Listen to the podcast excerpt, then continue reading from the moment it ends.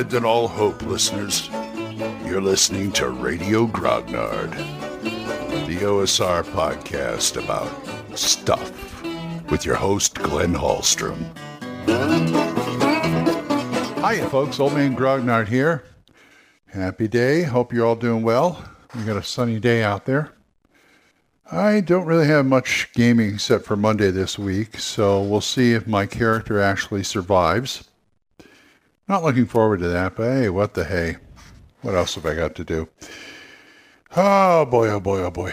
Oh, I was thinking about something today, and I may let you be privy to that. I don't know.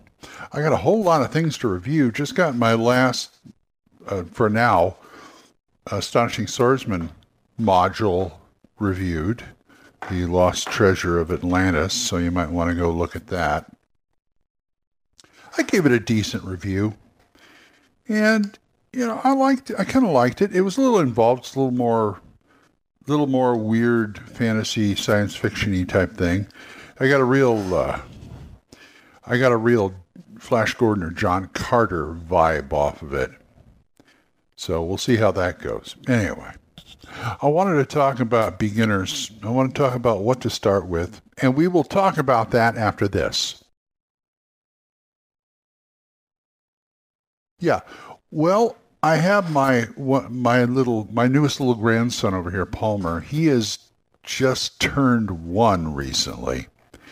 And I look at him and I go, I wonder if he's going to be a gamer. Because so far of all my grandkids, only Gage is the one who's really really into the hobby.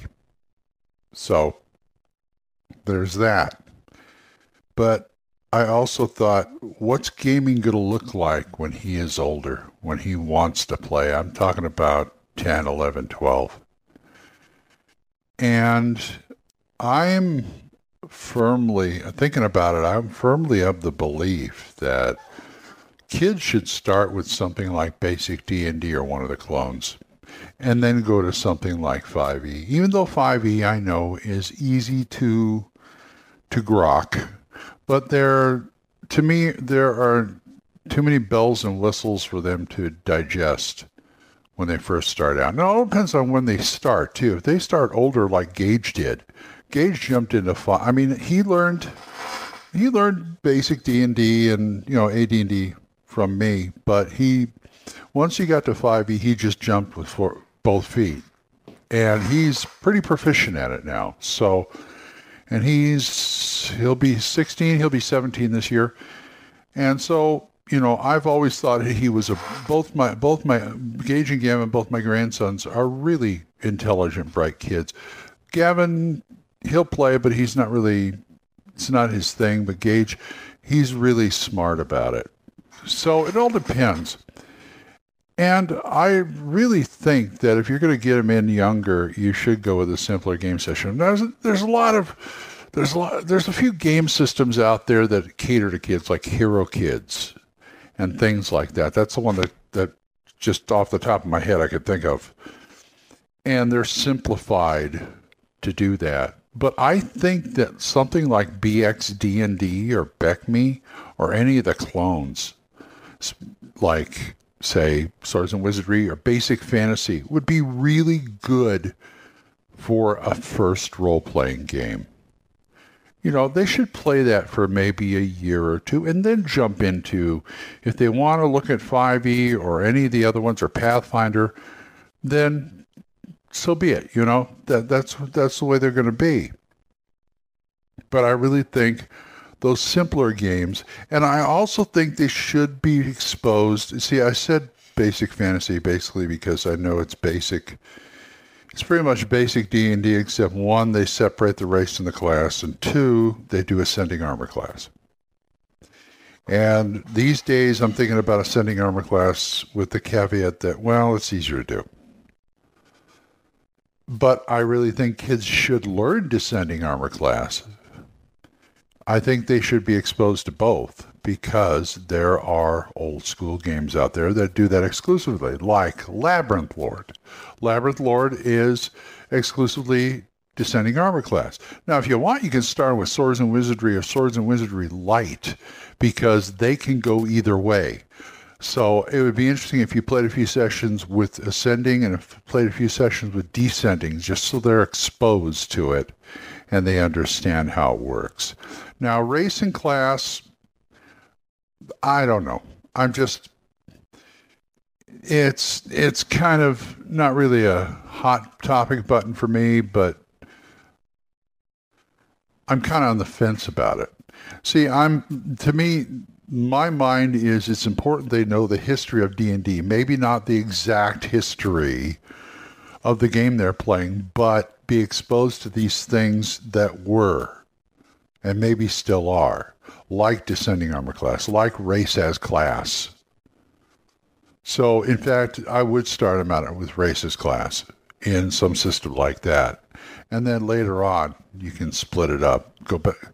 I'd go from like, say, BX or Labyrinth Lord or even BECMI to, say, Basic Fantasy that gives them a few other things and it's a little more. And if you want to if you want to do it another way too is if you're going to you're going to use labyrinth lord use advanced labyrinth lord or use the advanced edition companion after after a certain point.